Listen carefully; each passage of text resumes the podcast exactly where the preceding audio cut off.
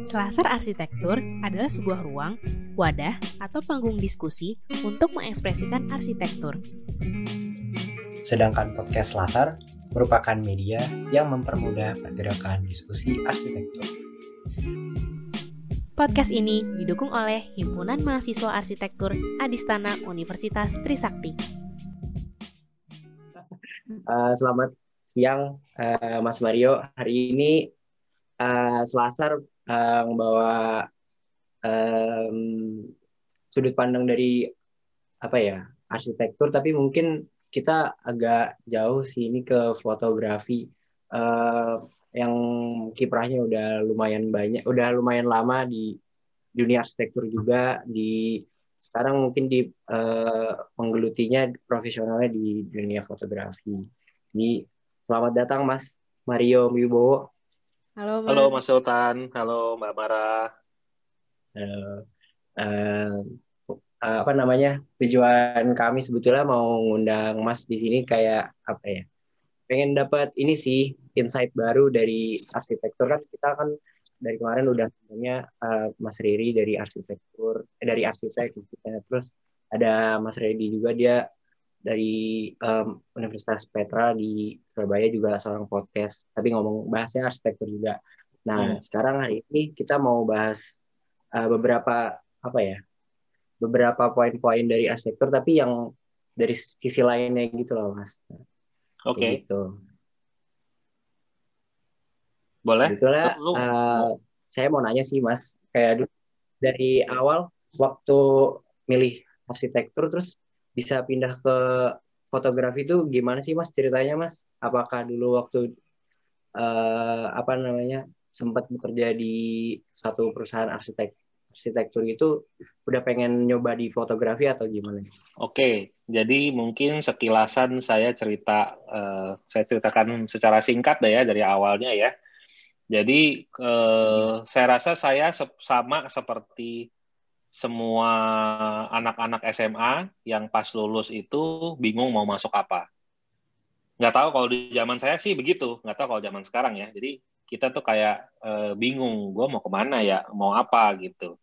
Kalau dari e, kebetulan ayah saya dokter, saya disuruhnya jadi dokter nerusin biar gampang istilahnya gitu kan. Tapi kalau dokter itu kan banyak menghafal, saya tahu, dan saya bukan manusia yang menghafal, jadi udah no-no, nggak mau. Lalu eh, zaman dulu juga eh, kalau jadi insinyur tuh keren. Jadi kalau diajarin kan kalau anak-anak kalau cita-citanya mau jadi apa harus bilangnya jadi insinyur gitu. Jadi kita ya eh, sudah terbayang-bayang di otak, sudah terbrainwash sedikit insinyur lah gitu ya. Jadi setelah lulus S M A itu eh, giliran memilih ya saya bingung juga mau kemana ya, jurusan segitu banyak yang kita tahu beberapa doang.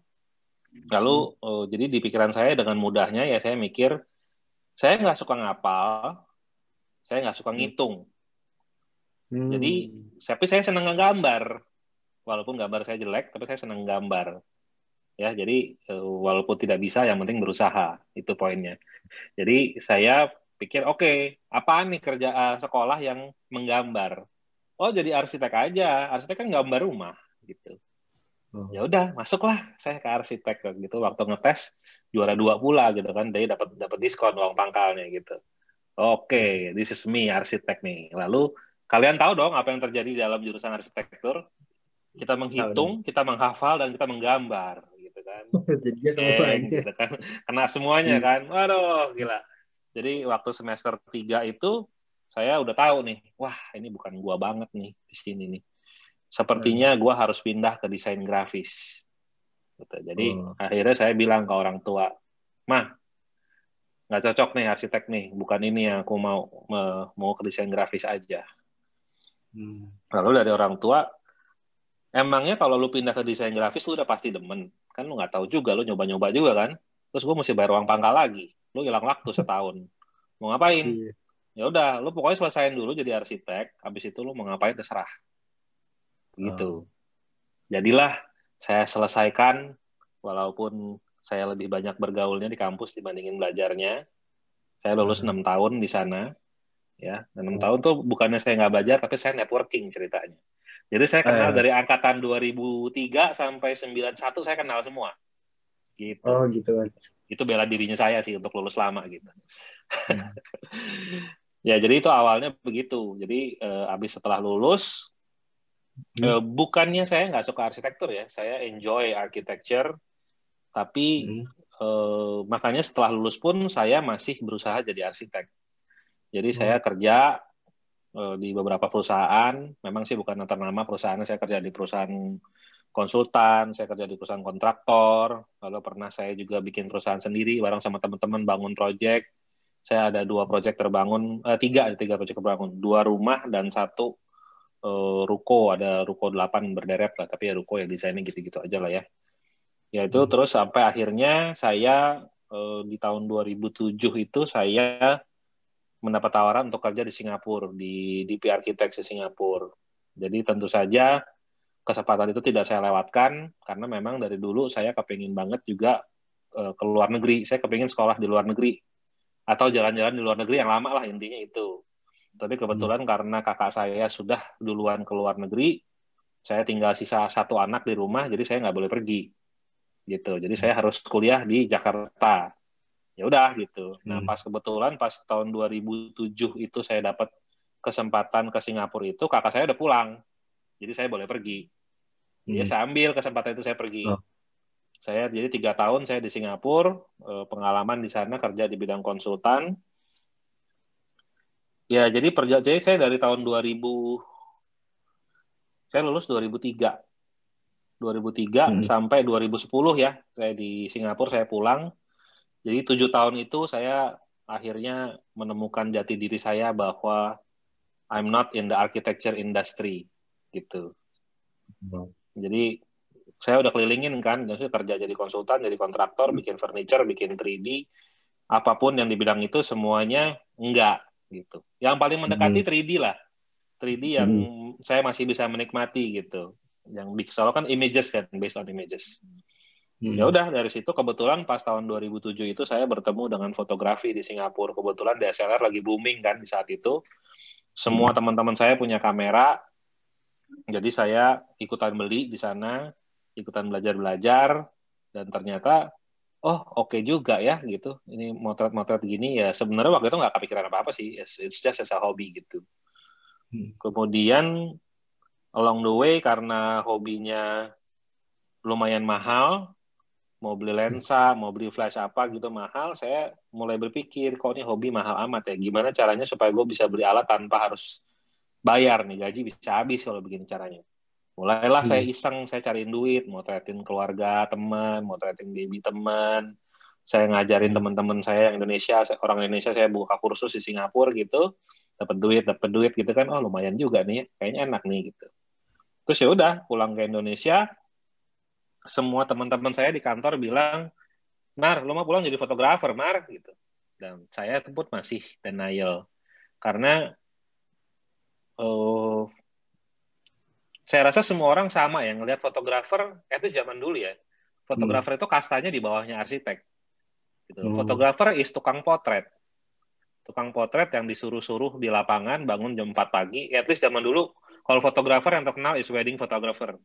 Bangun jam empat hmm. pagi, pulang jam sebelas malam, keliling nemenin bride and groom gitu kan. Hmm. Kebetulan, opa saya, kebetulan juga dulu fotografer dan wedding photographer.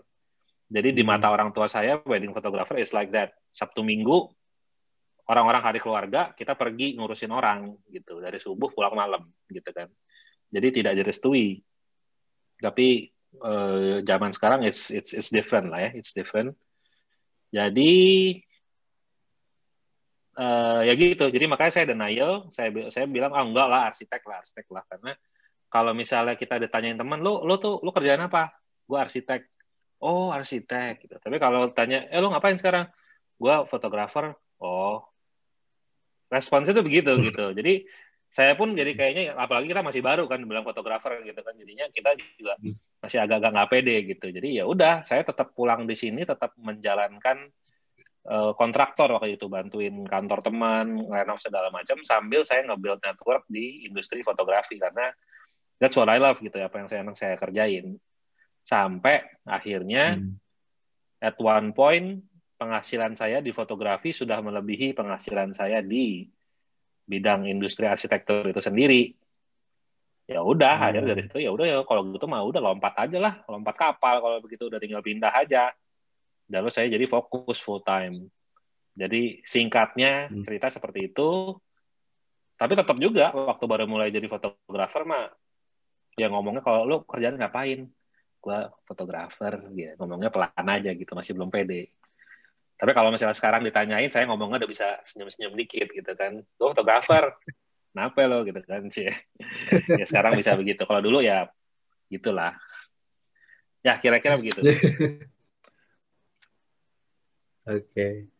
Uh, tapi saya juga penasaran sih Mas, kenapa uh, apa awalnya kan berarti kan udah nyobain semua jenis fotografi ya, ya kan berarti kayak pernikahan atau yang uh, baby shower gitu ya Mas kan. Hmm.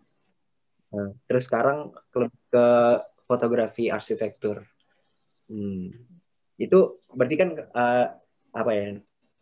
Nemu menemukan apa passionnya itu berarti kan balik lagi ke arsitektur gitu ya Mas? Apa karena menemukan ilmu-ilmu yang ada di arsitektur terus bisa mati Mas? Menemukannya ya gimana ya ke arsitektur ya? Jadi kalau motret itu kan memang iya memang genrenya kan banyak juga. Jadi saya juga waktu motret sih nggak tahu bakalan jadi seperti sekarang. Ya intinya saya motret apapun yang saya senang, apapun yang jadi duit, hmm. semua saya coba gitu kan. Cuman kan hmm. ya emang zaman dulu dari dulu zaman dulu ya kalau yang ada duitnya tuh wedding photographer bro, semua orang bilang begitu. Jadi saya pun waktu hmm. pertama kali jadi fotografer ya eh, apa namanya ya yang dikejar jadi wedding photographer, ikut temen ikutan wedding, beli lensa tele yang warna putih gitu kan, pegang di atas begini udah kerennya minta ampun gitu kalau zaman dulu memang dapat. Tapi ya yeah. eh, saya nggak nggak menemukan kesenangan di sana. Istilahnya saya saya kan ngajar juga, saya ngajar udah ada empat puluh sampai lima puluh angkatan, saya ngajar fotografi juga. Saya bikin trip fotografi, pergi ke Lombok, ke Bali, ke Singapura, ke Hongkong gitu sambil ngajarin orang workshop. Ya saya motret keluarga juga, ada studio, saya ikut motret wedding. Ya semua genre saya cobain, tapi ternyata akhirnya menemukannya di fotografi arsitektur karena kebetulan yang saya bilang tadi itu, karena saya networking-nya lama di kampus, saya kenal sama arsitek-arsitek yang udah lebih tua, yang pada saat saya baru mulai fotografi, mereka sudah jadi. Sudah oh. punya nama. Gitu. Jadi kuliah jangan cepet-cepet ya, saya bilangin ke teman-teman. Jadi, apa namanya, saat mereka sudah punya apa sudah punya nama, mereka punya bangunan jadi, mereka ngelihat saya punya potensi bisa motret, saya mereka manggil saya gitu kan, bilang, Eh Mar, lu bisa motret, ya udah tolong plotin project gua dong gitu. Oh ya udah, oke okay, saya coba gitu. Waktu pertama kali diminta tolong juga saya nggak nggak kepikiran, bingung juga gitu. Wih, gua belum pernah nih motret begini, gimana caranya? Ya ya udah coba aja. Dia dia dia aja percaya sama saya, masa saya nggak percaya sama diri saya sendiri gitu kan? Ya udah saya coba. Saya coba ya ternyata dia seneng, ya seneng pada porsinya ya dengan seorang newbie yang waktu itu baru mulai motret. Menurut dia saya bisa deliver, ya udah dia kasih saya waktu itu hampir dua puluh project kayaknya dalam setahun dia kasih saya. Jadi saya beruntung banget belajar motret arsitektur dengan project yang sudah bagus.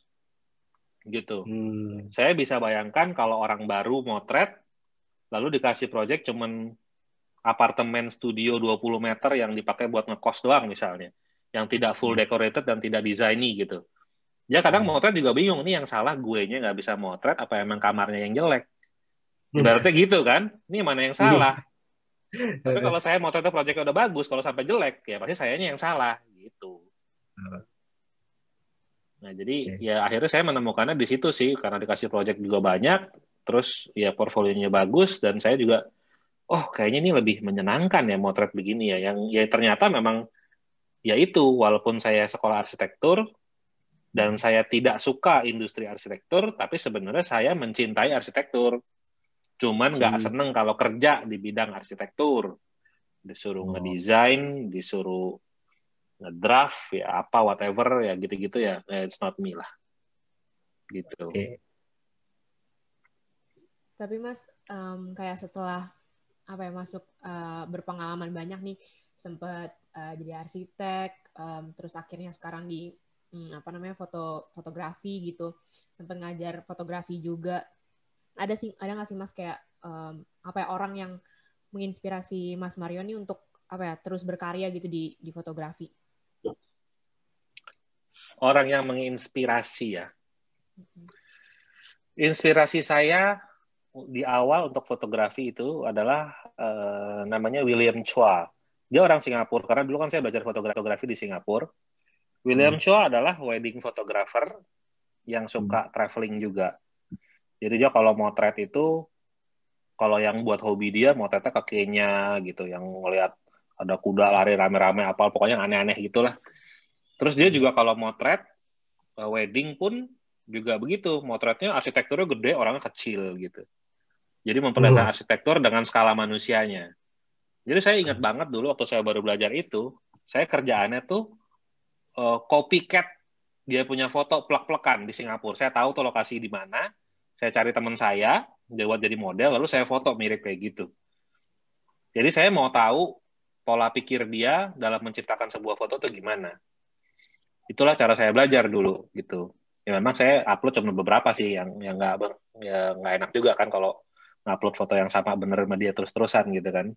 Tapi ya hmm. uh, inspiration saya di awal adalah dia, dan saya ingat gara-gara saya ngeliat foto dia terus-menerus yang traveling terus-menerus, saya bilang saya mau keliling dunia dengan fotografi gitu. Ya mikirnya sih dulu wedding fotografi ya, karena kan memang katanya oh harus jadi wedding photographer.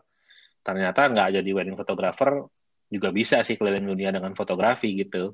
Walaupun tidak sesering wedding photographer ya. Wedding photographer mungkin setiap bulan sekali pergi. Kalau saya sih enggak lah, tapi setiap tahun ada aja proyek-proyek di luar negeri.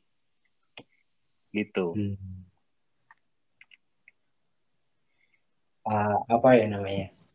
Terus kalau kan kalau yang Mas sekarang uh, tekuni berarti yang dari fotografi arsitektur itu tuh kira-kira apa ya Mas? Uh, ada benefit yang sekarang udah Mas rasain nggak sih Mas, kayak udah setelah beberapa tahun ini di fotografi dunia arsitektur itu, ada yang kayak misalnya kan networking kan Mas udah dapet dari dulu waktu kuliah uh, tentang arsitektur. Nah kalau sekarang yang dari fotografinya itu gimana Mas benefitnya?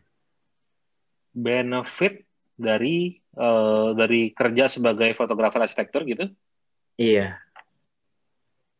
Benefitnya sih tentu sebagai seorang arsitek kita mempunyai plus point ya. Jadi kenapa hmm. uh, mungkin kalau pernah lihat fotografer yang fotografer arsitektur yang bukan arsitek hmm. itu biasanya point of view-nya agak beda sih. Karena dia kalau dia nggak ngerti arsitektur mungkin ya itu P R-nya dia. Dia harus belajar uh, arsitektur itu seperti apa, apa yang diinginkan oleh designers, apa yang diinginkan oleh developer, foto apa yang dicari gitu kan, itu yang harus mereka tahu. Karena sembilan puluh sembilan persen orang yang ngasih proyek ke saya itu nggak pernah ngasih brief. Oh. Gitu, jadi kalau suruh foto cuma ditelepon doang, bro, gue mau foto gedung ini, atau gue mau fotoin rumah ini gitu. Hmm. Kalau saya tanya aja, lu maunya gimana, terserah lu aja lah bro, lu udah tahu mana yang bagus. Begitu hmm. jawabnya. Jadi ya udah, saya mau berangkat, saya kerjain apa yang menurut saya bagus, dan sampai oh. sekarang sih diterima ya, hmm. gitu. Jadi makanya kalau yang sampai nggak tahu apa yang mesti difoto itu P R juga buat yang pemberi kerja. Kenapa? Yang pemberi kerja mesti datang, mesti nemenin seharian, mesti ngontrol fotonya gitu kan. Eh jangan begini, ya ini kok kayaknya kurang oke. Okay. Ya buat hmm. mereka ya kalau kayak gitu kenapa gue mesti suruh lu? Gitu kan, nah ya lo mesti ngerti dong mau yang mau apa gitu. Jadi itu benefit yang kerasa banget sih eh, sebagai fotografer arsitektur yang mempunyai background arsitek. Hmm. Gitu. Bukan berarti saya mematahkan semangat orang yang mau jadi fotografer arsitektur tapi nggak punya background arsitek ya, bukan berarti begitu, bukan nggak bisa loh. Karena saya lihat juga beberapa orang praktisi gitu yang backgroundnya bukan arsitek, ya fotonya bagus juga. Gitu artinya dia hmm. mungkin punya feeling juga gitu kan, atau dia udah bikin P R, artinya dia belajarin butuhnya apa gitu ya, dia bisa gitu.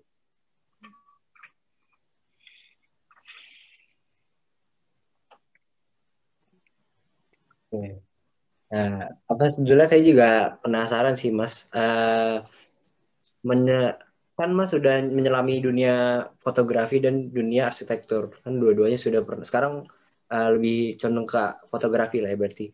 Nah, kira-kira tempat yang paling berkesan buat Mas tuh di mana, Mas? Kayak ketika atau ketika Mas lagi apa, pot, apa lagi motret, itu kira-kira tempat yang paling berkesan tuh di mana, Mas? Menurut Mas? Tempat yang paling berkesan buat saya ya. Tempat bagus itu banyak banget, hmm. secara architecture, secara view segala macam. Masalahnya setiap kali ke tempat bagus itu saya harus kerja. Jadi tidak bisa menikmati karena kerja. Cuman I know it's a nice place gitu. Ya, tapi yeah. ya memang uh, setiap kali saya ditanya ini, uh, tetap jawaban saya selalu balik ke satu tempat, yaitu Suri Bali. Suri. Karena betul, karena Suri Bali itu uh, dia kan kompleks besar, dia punya uh, berapa lima lima tipe kamar kali ya. Ada lima tipe kamar, ada yang ngadap gunung, ada yang ngadap laut. Gitu. Nah, saya waktu itu dipanggil oleh S C D A sendiri, kan desainnya by S C D A, saya dipanggil oleh dia untuk memotret itu. Saya disuruh motret keseluruhan villanya, hmm. dan dan dia pun eh, apa ya, itu itu itu villa sudah pernah difoto tujuh kali oleh fotografer yang berbeda. Hmm. Saya adalah fotografer yang kedelapan yang datang ke situ, dan hmm. saya pun sampai bingung. Saya tanya ke dia, Uh, kenapa gue mesti motret lagi kalau udah tujuh kali dipotret? Angle mana hmm. yang belum diambil, gitu kan? Ya hmm. dia bilang, justru itu gue panggil lu. Mission lu adalah mission impossible karena semuanya sudah diambil. Ya lu carilah yang mana, gitu. Wah, itu pressure-nya lumayan tuh ya, lumayan. Tapi dia orang yang mengerti mengenai fotografi juga, karena fotografi kan bagusnya matahari pagi, gitu kan, sama matahari sore kan. Siang bolong hmm. kan mataharinya kurang bagus buat arsitektur. Nah, jadi dia bilang, ya udah Mario, pokoknya lo motret pagi sama sore. Gue cuma maunya itu aja. Siang-siang lo mau ngapain, terserah. Gitu. Jadilah saya di Suri Bali itu nginep seminggu. Dan setiap kali mau motret kamar yang tipe apa, saya diingetin, diinginepin di situ. Oh. Jadi saya selama seminggu mencoba view gunung, mencoba view laut, gitu kan. Dan siang-siang saya bisa istirahat menikmati tempat itu. Hmm. Jadi makanya saya bisa ingat terus sama tempat itu, karena kalau mau satu time saya pergi sehari motret ya udah pulang gitu, atau tiga hari ya tiga hari babak belur, dari pagi malam pagi malam pagi malam nggak bisa nikmatin.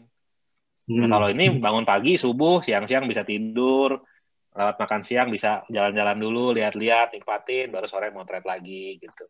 Selama seminggu begitu terus, makanya saya ingat. Jadi itu yang paling berkesan memang.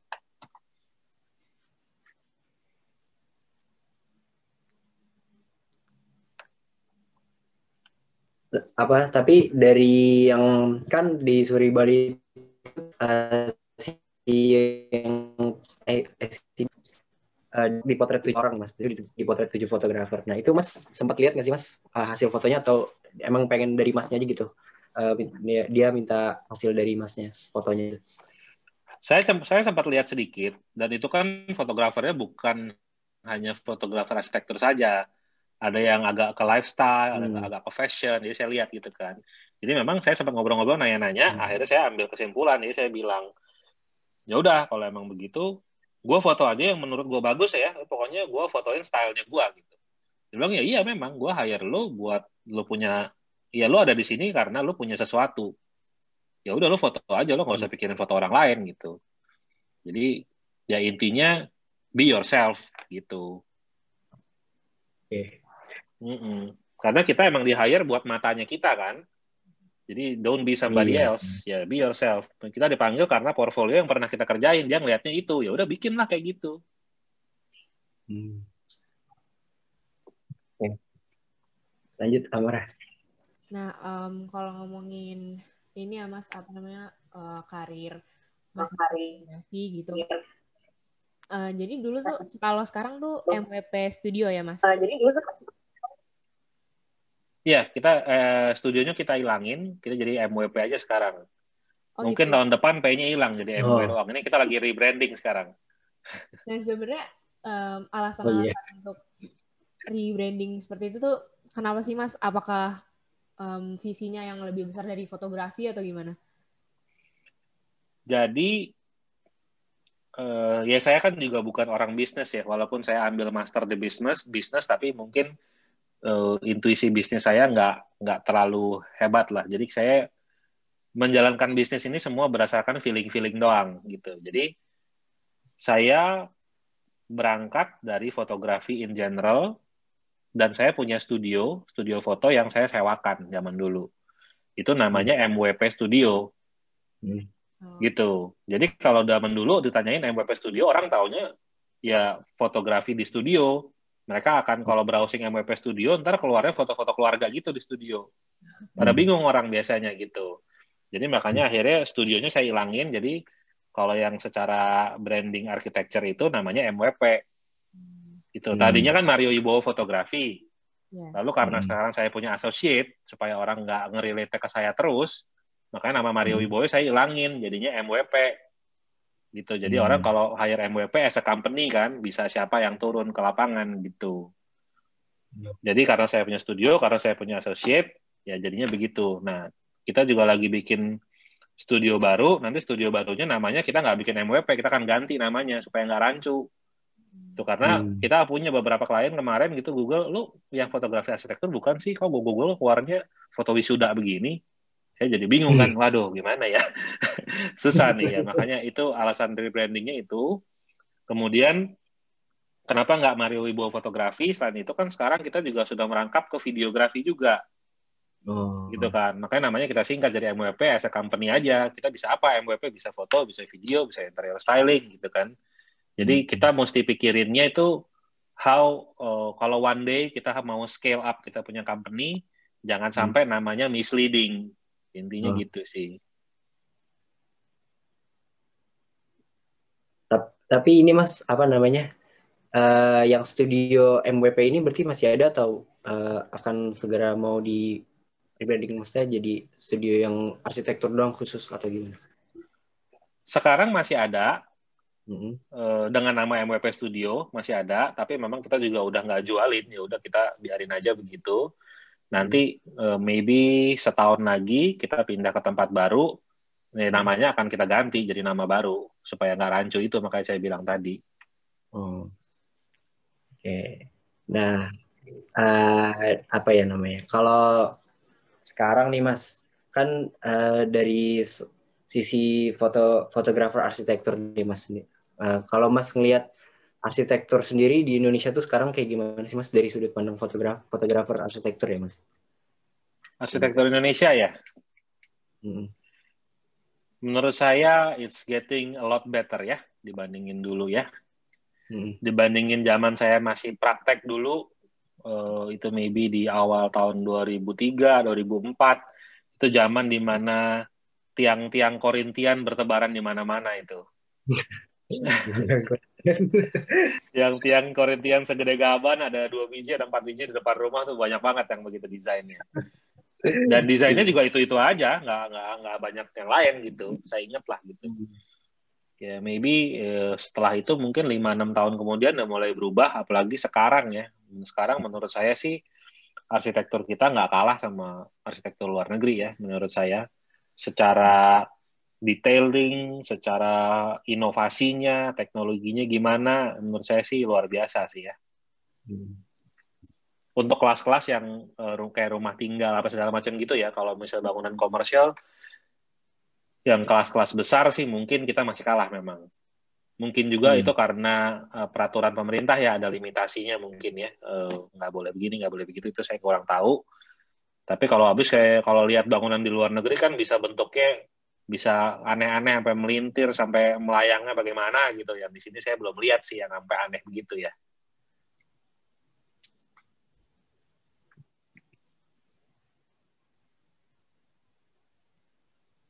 Halo. Hai. Uh, apa ya? Tapi uh, dari semua proyek yang sudah apa yang udah Mas pernah ambil, apa yang udah pernah Mas potret sendiri, uh, apa ya Mas? Ada ada proyek-proyek yang kayak, aduh ini kenapa ya ngeselin banget sih ini bangunannya kok nggak gini-gini gini gitu, ada nggak sih Mas? Kayak yang apa ya berkesan tapi kayak nggak enak gitu buat diinget gitu.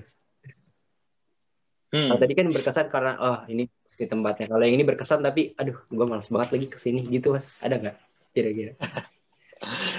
Aduh gimana ya? Uh,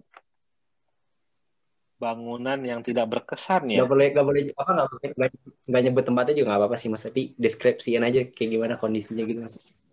Ya, maksud saya ini kan ini kan buat saya it's work ya, it's work artinya eh, apapun yang terjadi, apapun kondisinya, apapun bentuknya, ya saya harus terima. Maksudnya bukan harus terima, kalau saya terima ya saya harus kerjain, saya nggak boleh mengeluh, artinya mengeluh artinya gitu kan. Karena yeah. kan arsitek pasti ada yang junior, pasti ada yang senior kan gitu kan. Kalau junior ya jam terbang rendah, ya mungkin desainnya ada yang nggak nyampe, harus ada yang kita bantu pakai digital imaging, ada yang kontraktornya kurang perform, kita harus bantuin juga untuk moles dan lain-lain. Hmm. Ya ya udah sih, itu it's part of the deal. Kalau kita mau ngerjain ya udah kerjain yang benar gitu kan. Kalau emang kira-kira kita kerepotan, lagi penuh atau lagi gimana ya mendingan tolak gitu. Hmm. Tapi tentunya memang eh, keadaan apalagi keadaan sekarang ya, keadaan sekarang lagi pandemik ini hmm. itu eh, sangat jauh dari ideal untuk memotret terutama rumah tinggal. Itu pun kita ngerti karena uh, yang punya rumah kan pasti risih ya, dimasukin orang segitu banyak, ngacak-ngacak sampai kamar tidur utama segala macam kita acak-acak. Kita sangat mengerti yeah. kalau klien itu oh, sangat uh, apa ya uh, apa ya protektif, defensif apa ya, ya pokoknya intinya nggak demen lah kalau dimasukin. Cuman hmm. uh, para desainer yang ngedesain itu kan mereka butuh portfolio, jadi mereka tuh kayak begging the owners, tolong dong saya butuh nih bisa difoto. Ya udah rapid test dulu kek atau pakai sarung tangan, pakai apa kek. Hmm. Ya kita semua udah ikutin protokol itu untuk menghormati uh, sang owner, tapi ya namanya orang udah nggak demen ya dipaksa-paksa uh, sebagai hmm. orang Indonesia kan yang yang santun gitu kan. Ya udah hmm. deh boleh deh, tapi sebenarnya memalas gitu. Nah, that's when the nggak enak thing happen gitu kan. Ya, jadi uh. uh, ininya sih gini, kita saya dari zaman saya motret wedding photographer dari zaman dulu, fotografer hmm. itu walaupun menghasilkan karya yang baik, yang keren, kalau kalian lihat di social media dimanapun gitu, wih keren nih fotografer kelihatannya kalau behind the scenes semua ternyata ketawa ketiwi apa gitu kan. Hmm. Sebenarnya kita tuh di balik layar kita tuh di-treat seperti sampah ya. Kalau kalian mau tahu, kita motret wedding photographer nih. Kita motret wedding ya zaman dulu. Misalnya makeup jam empat pagi. Kalian kira kita disuruh datang jam berapa? jam dua ada disuruh datang. Kalau jam dua datang, itu bangunnya jam berapa? Gitu kan? Belum lagi, Mas. Gimana? Belum uh, persiapan perjalanannya sampai ke sana. Betul. Gimana? Ya, jadi gitu kan. Jadi terus jam dua datang terus ngapain? Nungguin doang. Terus ntar makeup artisnya baru datangnya jam lima. Aduh. Ya makanya kita kan kalau kayak gitu, ya kalau emang datangnya jam segitu lo ngapain suruh gue pagi-pagi, gue juga manusia kali gitu. Ini mungkin ya, mungkin. Mungkin adalah ini uh, sebagai W O, wedding organizer yang biasa berhadapan dengan fotografer yang mungkin dari kelas-kelas yang agak ya newbie lah, mungkin yang baru-baru, yang tidak menghargai waktu. Dibilangin hmm. jam empat, mereka telat. Kalau mereka telat kan W O-nya kelimpungan. Daripada hmm. dia kelimpungan, mendingan dia suruh datang dua jam lebih awal. Kalau misalnya jam empat pagi, jam dua pagi dia belum datang, ya udah gue teleponin dia datang masih belum telat. Mungkin hmm. begitu. Yeah. Tapi karena orang-orang itu, jadinya kita ikutan kena nih yang profesional, yang benar, yang bisa menghargai waktu, kita juga kena. Hmm. Gitu. Nah, jadinya, nah kalau misalnya motret arsitektur pun sama. Kita masuk ke rumah orang, gitu kita dianggapnya is tukang potret, bukannya fotografer. Hmm. Lu ngapain lu di sini motret gitu kan? Lu jangan pegang-pegang, ntar kotor. Dinding gua jangan pegang-pegang, baru cat baru, ntar hitam. Hmm. Sampai ada yang begitu loh, beneran serius. Jadi kita tuh mau siapapun, mau punya brand kayak apapun, ya fotografer is tukang potret gitu. Dan kita tetap harus humble di lapangan. Oh iya, sorry Pak, mohon maaf saya nggak tahu gitu kan. Kita harus profesional, kita harus senyum, kita harus kerjain. Jendela tutup semua, A C nggak boleh nyala gitu kan. Masih baru, masih debuan, baru selesai proyek, panasnya minta ampun, motretnya keseharian gitu. Ya udah tetap harus senyum, dan fotonya yang kalian lihat di Instagram gitu kan. Wih, keren ya Pak, gitu. Padahal sih motretnya nangis-nangis di belakang. Ah, ilah, Masya Allah, gitu kan. Yeah, so, tapi apa ya? That's what happens in the field. Uh. hasil hasil foto-fotonya ah, emang udah kelas dunia sih Mas, nggak nggak bohong Mas. Terima kasih terima kasih. itu pasti berkat sering diomelin klien gitu. Makanya saya begitu. Harus perform. Tapi pas um, dari uh, apa namanya, nah kesulitan-kesulitan kayak gitu, ngadepin klien segala macam, pernah bosen gitu nggak sih Mas? Kayak aduh mau foto tapi kayak gini lagi gitu. Jadi bosen di di dunia, di bidangnya sekarang gitu. Pernah nggak sih Mas?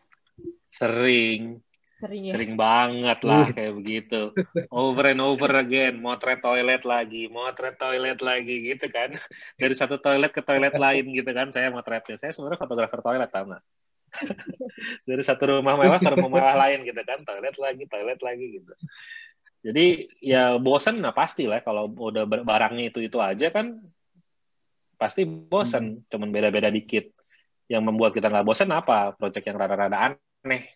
Nah itu yang saya paling seneng tuh. Kalau dapat projectnya di ujung berung mana gitu, jauh gitu kan, yang remote. Wah kayaknya seru nih biasanya. Karena environment-nya kan pasti lain kan. Mungkin kalau pernah lihat foto, hmm. apa namanya, foto gereja.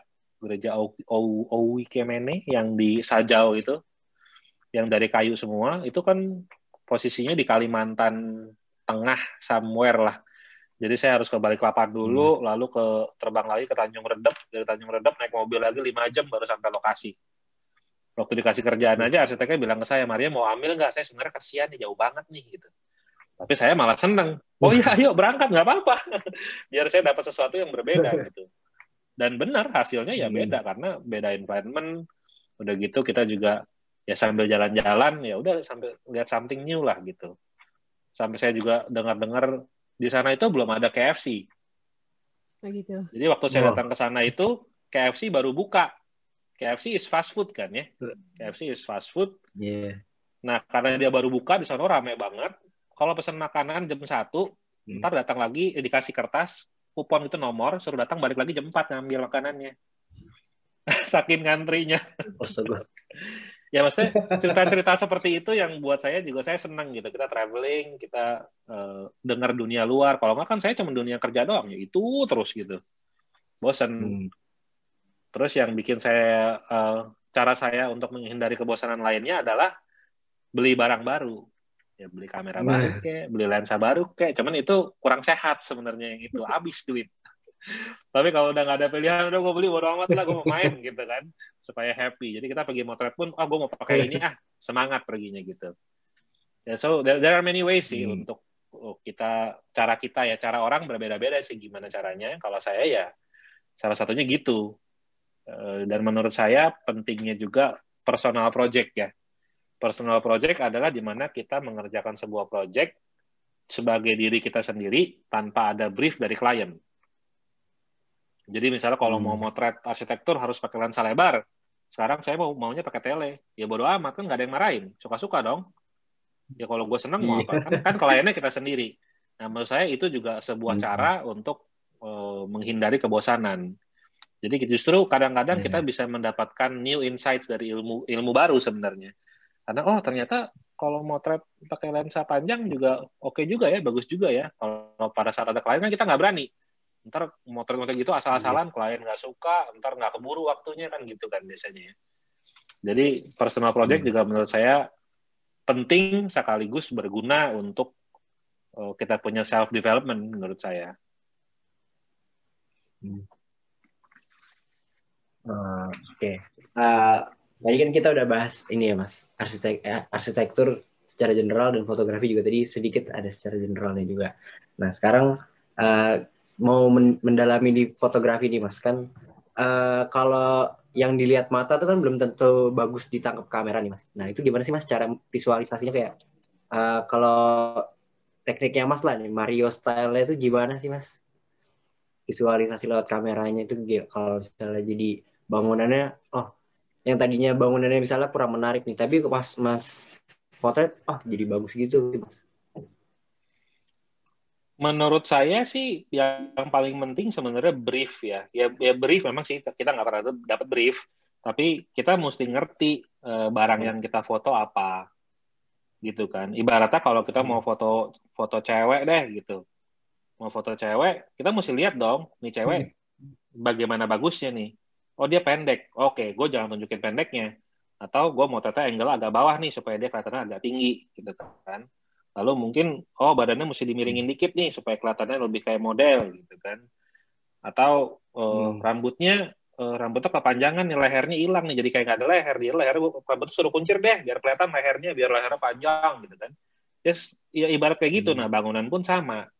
Bangunan mempunyai karakternya gitu kan. Ini bangunan kalau gue fotonya dari dekat, uh, detailnya hilang nih, cantilevernya nggak kelihatan. Nanti gue mesti mundur supaya cantilevernya kelihatan. Kan cantilevernya dibikinnya enam meter nih, udah jauh banget, strukturnya mahal. Gue mesti kasih lihat dong. Ibaratnya gitu. Lalu misalnya hmm. dia punya chandelier di dalam tuh gede banget, mahal banget, yang menjadi feature utama dari pintu masuk gitu. Oke, gimana kasih lihatnya? Ya udah fotonya mesti agak sore-sore supaya lampu interiornya nyala, bisa kelihatan lampunya menggantung dari luar. Misalnya gitu. Jadi kita harus tahu feature dari bangunan itu apa. Feature dari model ini apa. Si cewek ini bagusnya gimana, cakepnya gimana. Nah di bangunan cakepnya gimana. Same thing. Nah tinggal mesti ngertiin kalau wanita biasanya bagusnya gimana, kalau bangunan biasa bagusnya gimana. Pagernya mau dibuka nggak atau mau ditutup? Kalau buka pagar kelihatan uh, carport terus gudang-gudang jelek, ya udah tutup aja gitu kan. Mesti angle-nya mau tinggi apa mau pendek? Kalau misalnya pendek kan lebih kelihatan dari bawah kayak megah. Tapi kalau mau kelihatan kalau ditinggiin pakai drone misalnya. Oh, pakai drone ternyata bangunannya malah bantet. Jelek ya, jangan dari atas artinya, artinya harus dari bawah. Gitu. Jadi memang kita study sih ya. Kita study, kita ngelihat dan itu tidak pernah ada rumus baku, because it's art, dan setiap lokasi itu unik, eh, dengan tantangannya masing-masing ya.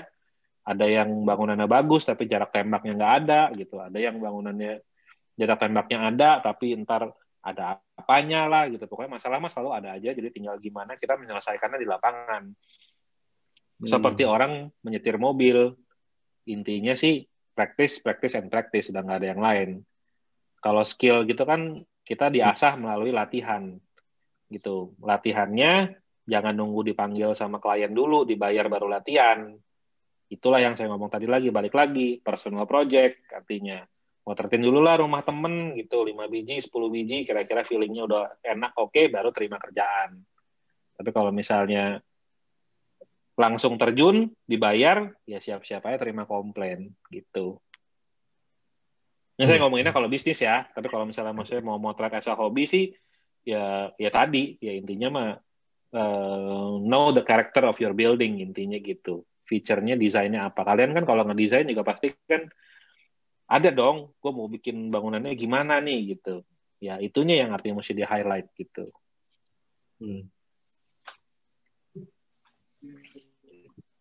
Uh, apa ya, apa kan tadi, nah, kalau yang bagus tuh berarti kita harus tahu feature bangunannya, maksudnya uh, karakternya. Nah itu biasanya kalau kan uh, ada ada aja mas biasanya kalau orang uh, manfaatin foto tuh kan tergantung ininya waktunya jamnya. Itu kira-kira ada jam-jam yang bagus gak sih mas buat foto bangunan gitu? Tergantung tempatnya juga berarti. Enggak sih ya, kalau kalau jam sih udah lumayan. Kita ngomongin di Indonesia ya, kalau di Indonesia sih jamnya sudah lumayan pakem, kira-kira jam tujuh pagi sampai jam sembilan gitu. Mataharinya masih miring, dan quality of light-nya juga masih balance lah, nggak sampai harsh banget gitu. Kalau misalnya lewat dari jam sembilan kan matahari mulai di atas.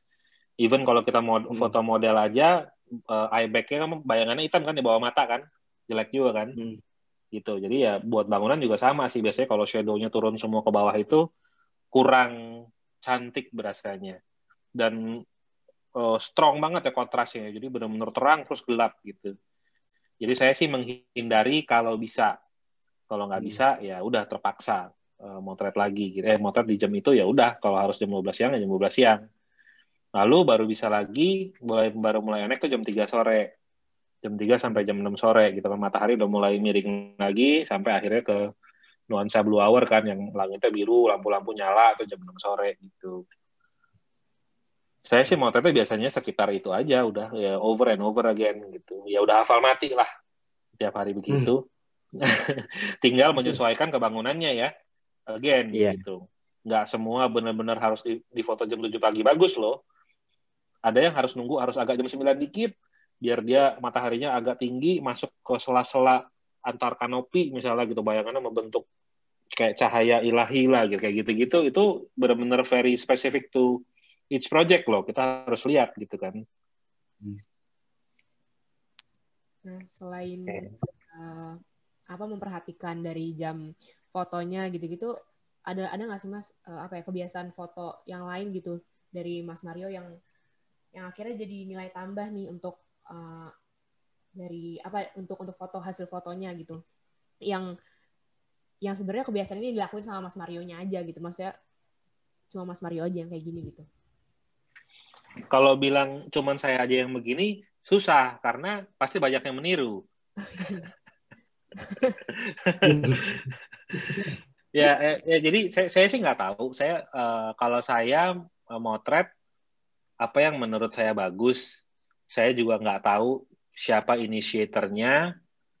Uh, kayak yang yang saya sering lakukan tuh, saya selalu kalau motret suka ada orang yang jalannya bebayang gitu kan.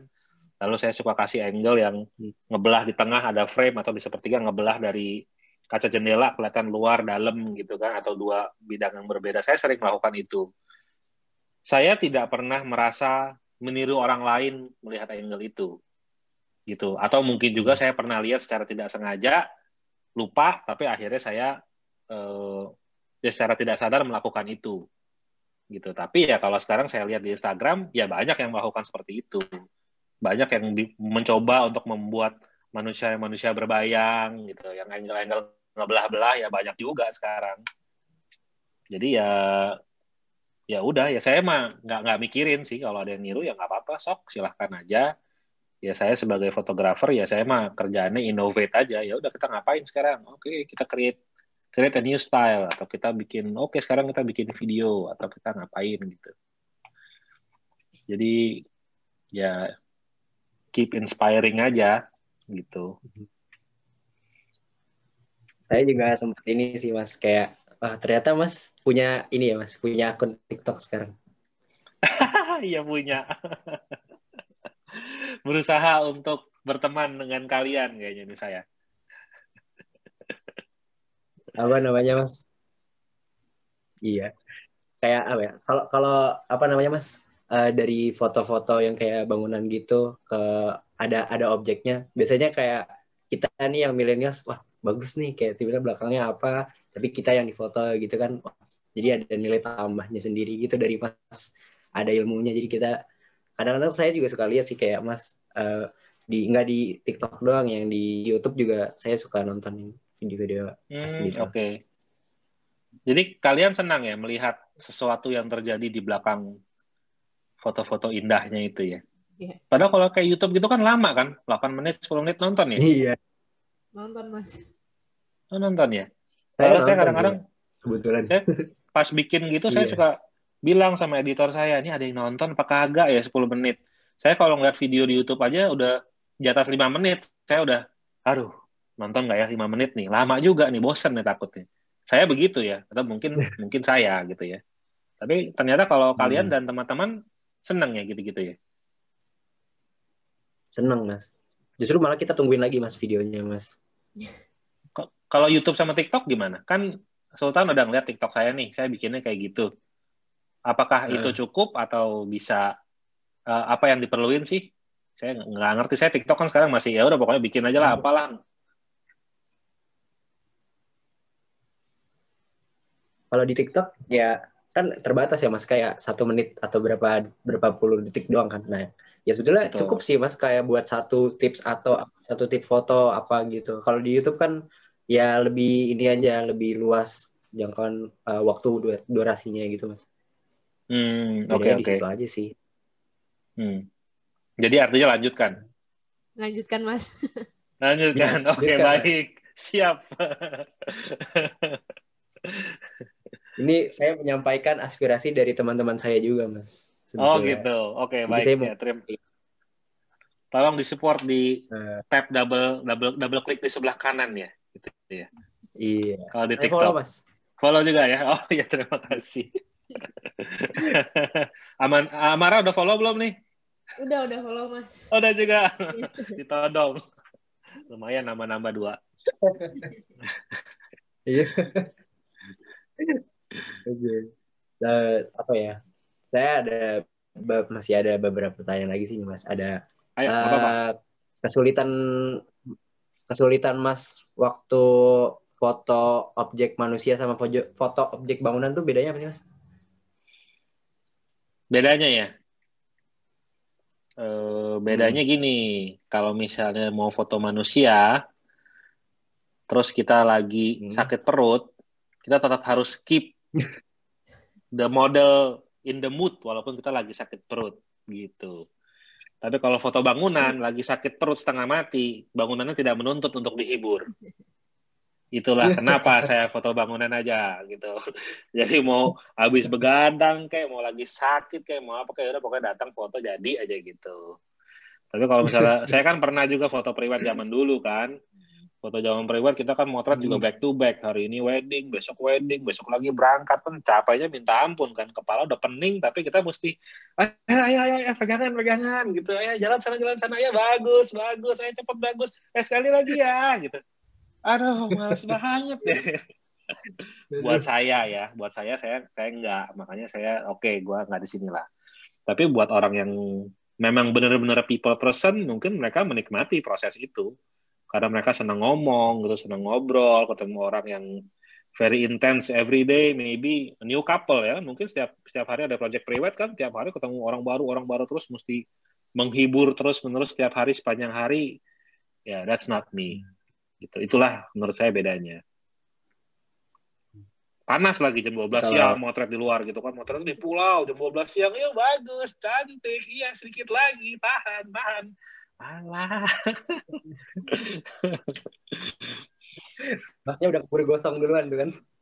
Iya, kira-kira makanya itu yang saya alami, makanya saya udah jalanin. Ya, that's not me, ya saya cari yang saya senang. Gitu. Jadi carilah yang kalian senang lah. Ya, benar-benar. Lanjut, ya, um, kan kita tahu nih, Mas, ada ada take a picture sama ada make a picture ya. Nah, hmm. sebenarnya perbedaannya gimana sih, Mas, antara dua itu, bisa diceritain nggak? Perbedaannya kalau mau take a picture is ada apa misalnya? Datang ke kampus, eh kalian tuh universitas apa ya? Trisakti ya? Trisakti. Iya, Mas. Trisakti. Trisakti. Trisakti. Jadi misalnya, Trisakti ada gedung barunya nggak sih? Kebetulan nggak ada, Mas. Kebetulan belum ada ya. Ini juga aspirasi dari teman-teman ya? Nggak ada gedung baru ya? Bikin dong, maksudnya gitu. Iya, maksudnya bikin gitu. Jadi kan harusnya kita bisa bersaing sama sebelahnya. Alumni-nya, Mas. Oke, okay. ya udah anyway, ya udah misalnya gini, misalnya datang ke kampus, lalu ngelihat kamp- gedung kampus yang bagus gitu kan, ah gue bagus nih, gue motret ah, keluarin kamera, snap, that's taking a picture. Tapi hmm. kalau making a picture, keluarin kamera, tapi mataharinya lagi jelek, mungkin gue nunggu ntar sore. Hmm. Itu udah making a picture loh. Ntar kalau sore matahari dari depan lebih miring, ada shadow-nya lebih bagus. Oke, tapi kalau berdiri dari sini kurang bagus nih. Mungkin gue agak ke kiri dikit atau maju dikit, lalu kasih framing pohon-pohon dikit biar agak hijau.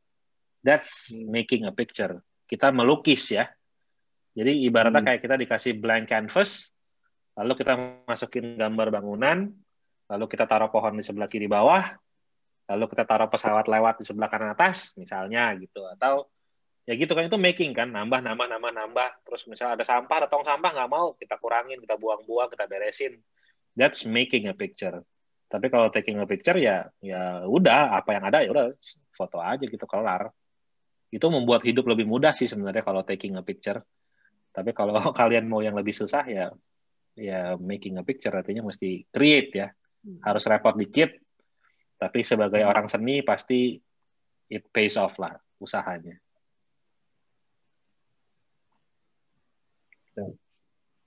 Uh, apa ya um, dari making a picture sendiri berarti kayak ini nggak sih, Mas? Betulnya proses proses prosesnya tuh sama kayak yang tadi Mas bilang, kayak pelukis berarti kan blank blank canvas. Tapi kalau fotografer kayak udah ada foto bangunan, kita dimana tinggal mempercantiknya dari sisi fotografi gitu berarti. Betul, kan barangnya udah ada tuh, udah ada tinggal di hmm. di tweak aja, bagusnya gimana, mau nunggu jam, mau pindah angle, mau dongak atau mau dari atas gedung lain, apa gimana gitu kan? Hmm. Nah, kan eh, Mas Mario kan berarti sekarang kan udah cukup terkenal, bukan cukup terkenal sih udah. Terkenal banget. Terkenal banget lah. Enggak, dari pot biasa aja. Tukang potret, ingat tukang potret dari, doang. Dari dari nasional dan internasional nih Mas. Kan kan saya sebelum ketemu sudah lihat-lihat dulu Mas. Oh, ini portofolio Mas kayak gini gini gini gini. Saya udah tahu berarti Mas. Wah, terkenal banget gini kan. Nah, itu Mas. Kalau kalau tadi kan dari relasi arsitektur Mas sudah dapat nih. Uh, dari mulainya dari foto-foto arsitek, arsitektur dari situ. Nah, Uh, setelah itu tuh tawarannya itu datang dari orang yang rekomend, rekomendasi Mas atau orang yang nyari Mas gitu? Uh, rekomendasi atau yang nyari ya? Ya dua-duanya sih. Kan kalau hmm. namanya marketing itu yang udah paling powerful itu adalah word of mouth. Ya kan, itu udah paling powerful, yeah. udah nggak ada yang bisa ngalahin lah gitu. Jadi dengan kita sudah mendapatkan satu circle yang baik, istilahnya satu circle memakai jasa kita. Misalnya lima orang lah, lima orang memakai jasa kita. Hmm. Lima orang itu punya teman arsitek lagi sepuluh. Kita hmm. sudah direferensikan ke lima puluh orang artinya, gitu. Lalu dari lima puluh orang itu masing-masing ngomong lagi ke sepuluh temennya, ya kan? Then it becomes lima ratus orang yang udah tahu, hmm. gitu kan? Ya nggak berarti kalau lima ratus orang itu semuanya hire saya kan? Nggak juga kan? Ada yang cuman oh ya oke okay. atau dia oh gua nggak suka gitu, tapi at least dia udah dengar nama saya gitu kan. Jadi uh, iya. awalnya pasti susah lah, semua bisnis pasti awalnya susah kan, baru mulai nggak ada yang kenal, nggak ada yang tahu bagus apa enggak. Walaupun udah bagus, tapi kalau orangnya bawaannya nggak enak juga kita nggak akan di-hire lagi gitu, karena kita sebagai fotografer motret seharian, kadang-kadang klien nemenin seharian. Ibaratnya harus dua belas jam bersama hmm. seseorang, orang lain nih. Desainer harus bersama fotografer selama dua belas jam. Hmm. Kalau orang yang nggak enak, mah malas sekali besok hire lagi gitu kan, walaupun fotonya bagus. Hmm. Atau kalau dia bisa, uh, ya udah deh gue hire aja, namanya staff gue aja, ya itu bisa juga sih kayak begitu. Iya. Tapi tentunya kalau kita orangnya enak, kita bisa blend, kita bisa flow, ngobrol segala macam, itu menurut saya uh, sebuah nilai plus juga ya. Because eventually uh, manusia is manusia, kita sosial kan, kita harus bersosialisasi, kita harus ngobrol, kita harus nyambung. Saya saya itu juga belajar dari teman-teman saya yang wedding photographer. It's it's funny. Saya saya senang banget belajar dari berbagai macam genre karena setiap genre itu mempunyai trik masing-masing. Gitu. Ini salah satu contohnya adalah uh, teman saya adalah wedding photographer yang sudah seumuran saya juga. Saya umur empat puluh satu sekarang. Kalau kita motret wedding, klien kita itu umurnya dua puluhan, dua puluh lima. Gitu. Udah dipanggil, "Om, tolong fotoin dong, Om." Udah dipanggilnya Om, bukan kokoh sekarang dipanggilnya gitu ya. Jadi umur dua puluh lima sama umur empat puluh itu kan hobinya lain ya, kedemenannya lain gitu. Nah, mereka sebagai wedding photographer, subuh-subuh datang, ketemu bride and groom gitu, mau ngomongin apa untuk mencairkan suasana. Paling susah kan itu kan, breaking the ice sama orang nggak kenal. Gitu. Nah, cara yang paling mudah adalah mereka cari tahu yang lagi hype apa, atau atau itu orang demennya apa. Misalnya itu orang lagi demennya bola, ya udah dia mesti cari tahu tentang bola. Kalau yang lulusan-lulusan Amerika biasanya demen basket, ya dia mesti tahu tuh pemain-pemain basket yang lagi jago siapa, kemarin main skornya berapa, tuh mesti tahu, belajar dulu. Gitu. Atau ada yang ngumpulin kartu basket, gitu kan. Hmm. Kalau zaman sekarang mungkin harus in sama sepeda, gitu kan. Bisa biar bisa ngomongin sepeda nih, semua orang hmm. kan main sepeda. Ibaratnya gitu kan. Kemarin lagi zamannya yeah. startup tuh, enam dosan. Oh, mesti nonton enam dosan, biar kalau ke proyek tuh bisa ngomong gitu loh. Ini itu benar, menurut benar. Saya kelihatannya sepele, tapi it's a very useful trick kalau kita ketemu orang lain. Gitu datang ke proyek gitu kan, woi samsantek nih, wah langsung ketawa, langsung ngomong ketawa-ketawa, udah udah cair suasana gitu. Jadi menurut saya yeah. itu penting banget ya. Uh, kita sebagai orang kita mesti bisa communicate, kita mesti bisa blend gitu. Dari situ hmm. ya lebih lancar sih ya. Ngomong-ngomong tadi pertanyaannya apa ya? Kok saya kayak melenceng jawabnya? Uh, dari yang sebetulnya yang apa namanya mas. Da, tawaran jasanya itu dapat dari orang merekomendasi atau dicari orang. Tapi sebetulnya udah kejawab. Oh iya. Tadi. Ya ya. Ya udah itu. Jadi jawabannya dua-duanya dan itu it depends on your skill, your hasil akhir skill ya, foto akhirnya bagus. Dan your service ya delivery-nya on time nggak, bisa bantuin mereka cepat apa enggak gitu. Terus kadang-kadang juga fotografi, it's not about the final product juga. Sometimes it's about the experience juga. Bagaimana sang desainer, sang klien yang pemberi pekerjaan itu, apakah dia mempunyai experience yang baik selama dia meng-hire seorang fotografer. Dari awal engage pertama kali, nanya-nanya price list, minta portfolio, sampai atur jadwal, sampai on the day the photo shoot, sampai akhirnya melalui menungguin editing, final product, lalu ada revisi, sampai akhir deliver, it's a long experience, ya mungkin bisa makan waktu sebulan gitu. Nah, dari situ dia bisa nge-review nih, experience-nya enak nggak? Ada yang baru nanya-nanya, jawabnya songong gitu. Misalnya dia ngeliat, oh proyeknya kayak apa sih, proyek kayak gini. Oh ini, oh ini, ya saya inilah gitu. Ada fotografer yang begitu, yang eh, jawabnya rada-rada begitu, saya suka denger lah dari teman-teman gitu. Kalau saya bilang ya emang orangnya mungkin begitu kali ya, ya ya udah gitu. Tapi ya itu yang dialami oleh uh, calon klien ya. Mereka bilang ya gue males lah kalau orangnya kayak begitu. Gue mendingan ya hire yang yang enak diajak ngomong aja gitu. Jadi it's also a factor hmm. menurut saya.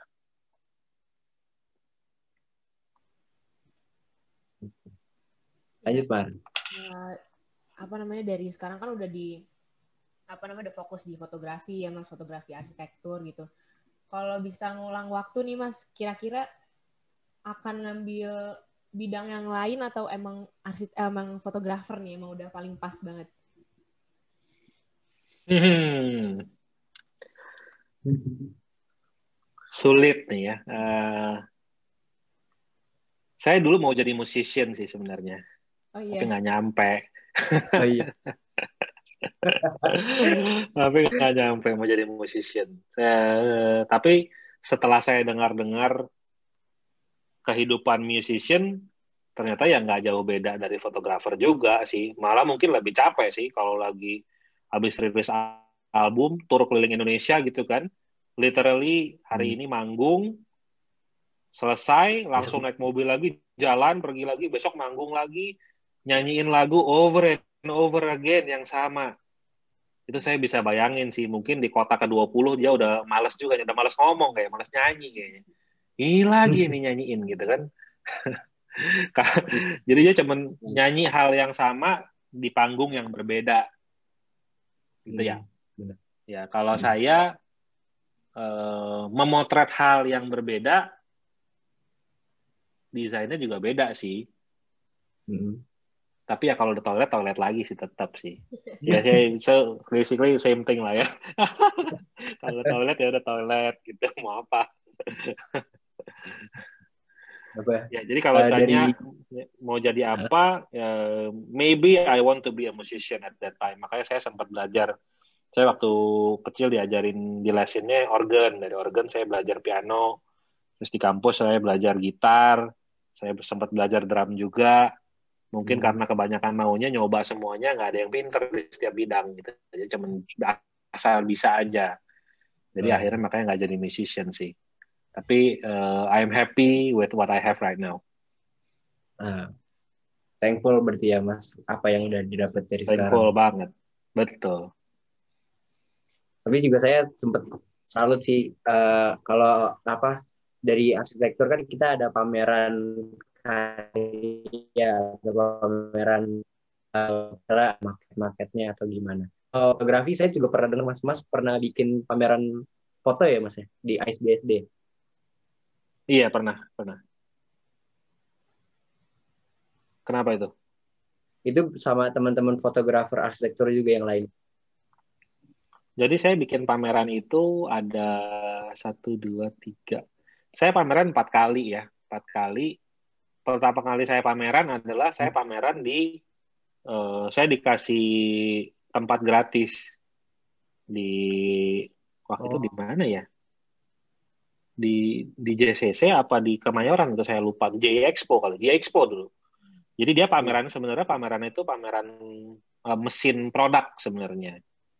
Lalu saya kenal sama organisernya, mereka tawarin saya, eh lu mau nggak, lu cover semua event gua, tapi in return gua nggak gua nggak bayar lu, tapi gua kasih lu booth di sini buat pameran. Oh ya udah, jadi saya pikir oh, oke lah, saya dapat booth pameran, saya pameran di situ. Jadi, eh, nah itu pertama kali pameran tuh cupu banget tuh, saya pameran foto arsitektur, tapi kliennya produk semua di situ. Jadi, ya nggak ada nggak ada nggak ada yang nempel, nggak ada yang dapat apa-apa, cuman jam terbang lah ya, nyoba gitu kan. Apa sih kalau pameran tuh ada apa gitu, pengen tahu. Dan yang kedua kali kita pameran bareng bareng sama Home Deck. Bareng sama Home Deck di B S D, betul. Itu saya sendiri. Lalu abis dari situ saya pameran lagi di J A C C, itu pameran hotel. Pameran mengenai hotel, hmm. saya ada juga, saya saya eh, apa namanya publish semua portfolio hotel saya di situ. Lalu pameran pameran ketiga itu saya balik lagi di Home Deck lagi. Nah, cuman Home Deck-nya juga nanyain gitu. Eh, lu punya konsep yang berbeda apa enggak nih? Kemarin kan udah pameran itu fotografi.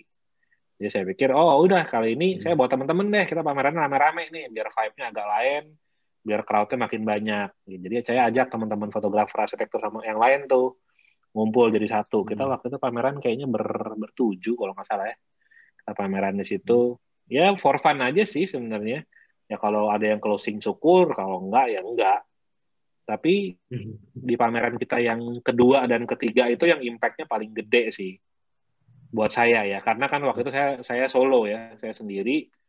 Ya kita closing klien, kita banyak dapat uh, positive feedback gitu. Yang terakhir itu um, lebih uh, lebih meng mengekspos bahwa eh kerjaan fotografi arsitektur tuh ada loh sekarang gitu. Coba kalau kalian tanya bapak kalian, kalau kalau fotografer kerjaannya motret apa? Pasti bilangnya foto wedding. Nggak ada lagi yang lain. Ya kan? Tapi kan sekarang dunia sudah berubah ya. Bisa foto makanan, bisa foto apa gitu. Jadi kita kasih tahu ke Indonesia, Jakarta lah gitu. Eh, kerjaan fotografer fotografer sektor tuh ada kayak gini nih, pemain-pemainnya hasilnya kayak begini.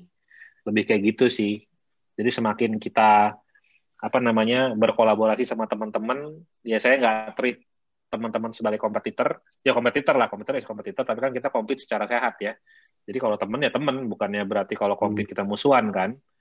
Jadi kita tetap berteman, yeah. Kita punya satu grup W A yang isinya teman-teman kita semua yang satu industri. Jadi kalau lagi ada masalah atau ada kesulitan gitu, eh gue lagi butuh alat ini, eh, apa yang bagus ya mereknya, ya kita bisa tukar pikiran. Ada yang bilang, eh gue lagi tender nih, di tender, siapa yang ikut tender juga, gitu kan. Oh, teman-teman kita juga yang tender sama-sama, gitu. Jadi, ya kita, eh, apa ya, paguyuban, istilahnya apa sih, ya kalau orang sama-sama gitu ya, sama, ya ayo kita maju bareng lah, gitu.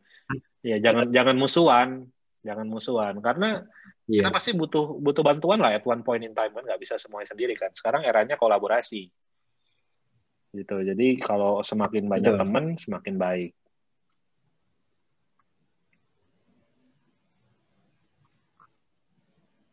Eh, nah, sampai apa? Saking keasikan ngobrol nih mas, nggak nggak berasa udah sejam aja mas kita ngobrol mas.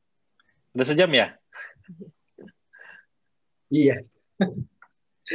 Sebenarnya saya masih banyak yang penasaran, cuman ah karena ah, waktunya kita nggak banyak, ya udah. Sebelum ke apa sebelum penutupan kita ada satu sesi nih mas, namanya quick question. Nah, oke. Okay. Nanti mas harus quick answer kan? Iya betul harus quick answer. Nanti ada dua pilihan. Ntar uh, mas pilih dua yang mana? Tapi nggak boleh kasih alasan ya mas. Jadi jawab aja. Dua dua dua pilihan. Maksudnya gimana dua pilihan? Ya maksudnya pilih salah satu kan? Iya. Misalnya. Iya pilih salah satu. Oke. Okay. Ada berapa banyak? Harus mempersiapkan mental. Ada sepuluh. Um, nanti saya satu sampai lima, nanti Amara enam sampai sepuluh. Ya. Oke. Jangan masalah percintaan yang nanyanya ya. Bahaya itu. Nggak ada, Mas. Santai aja. Ya? Tenang. Nggak ada. Ada, uh, oke. Okay. Arsitek atau fotografer, Mas? Fotografer. Nah. Foto atau video? Sekarang video. Oh. Kamera drone atau kamera S L R? S L R. Uh, foto diedit atau foto nggak diedit? Diedit. Angle atau lighting? Angle. Lanjut, Bar. Okay. Foto sore atau foto subuh, Mas? Sore. Sore. Foto wedding atau foto arsitektur? Arsitektur lah. Interior atau eksterior, Mas? Eksterior. Eksterior. Instagram atau YouTube? Instagram. Instagram. Oke, terakhir nih, Mas. Bobo Ciang atau Ngopi Ciang? Wah, Bobo Ciang. Bobo Ciang aja ya, Mas. Bobo Ciang. Oke. But, apa? Kita tahunya dari Instagram, Mas, kan. Mas suka bercanda di Instagram. Orang-orang iya. Banyak yang apa nanya ke Mas lewat uh, question box. Iya, kalau nggak bobo ciang kita okay. Kerja apa nyebur, okay. Kan. Sekarang lagi vibe-nya kerja apa nyebur. Oke.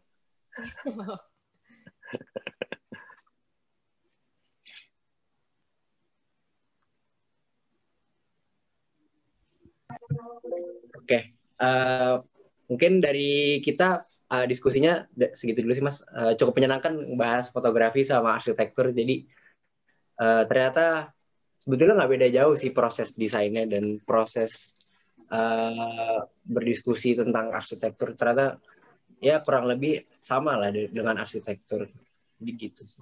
Kira-kira, Mas, ada hmm. pesan nggak, Mas, buat uh, orang-orang yang di arsitektur terus pengen ke fotografi juga, atau mungkin buat fotografer tapi yang pengen belajar arsitektur juga gitu? Buat saya eh, fotografi memang apa ya, mungkin bisnis yang dianggapnya atau mungkin pekerjaan yang dianggapnya kurang kurang menjanjikan kurang menjanjikan ya, tapi ya memang sih kita nggak bisa nggak bisa sekaya dokter ya, itu aja beda ya. Kalau dokter mau datang telat tiga jam juga kita tetap nunggu. Kalau fotografer telat tiga jam ditendang pasti gitu kan. Jadi ya kita berbeda lah. Tapi eh, sekarang kan di eranya konten ini eh, semua orang digital eh, kita sangat dibutuhkan ya. Jadi eh, foto dan video sangat dibutuhkan. Jadi menurut saya pekerjaannya mah banyak. Pekerjaannya banyak. Jadi tinggal bagaimana kalian separate yourself eh, with the others. Sama kayak foto wedding kan, kalau foto wedding semua orang mau foto wedding, ada ribuan foto wedding, kalau pameran ada ratusan vendor. Bagaimana caranya kamu membuat orang memilih kamu instead of any other people di situ in the room gitu kan? Jadi ya itu P R-nya. Jadi kalau di bisnis apapun sama, kita harus different baru kita bisa dilihat sama orang gitu. Jadi pesan saya ya kalau mau jadi fotografer arsitektur, ya ayo, arsitektur Indonesia sekarang juga udah berkembang banget, baju bagus, data konten pasti ada kerjaan. Yang uh, kira-kira dari Selasar butuh uh, jasa di Rio, kita uh, cepat berkolaborasi sama Mas Mario untuk acara Selasar kedepannya bisa bersama Mas Mario. Ya, sangat senang. Ditunggu nanti. Terima kasih, Mas. Makasih Amara, makasih Sultan. Sampai ketemu lagi ya, di lain kesempatannya. Iya, Mas. Iya. Yeah. Thank you. Thank you, Mas. Ya.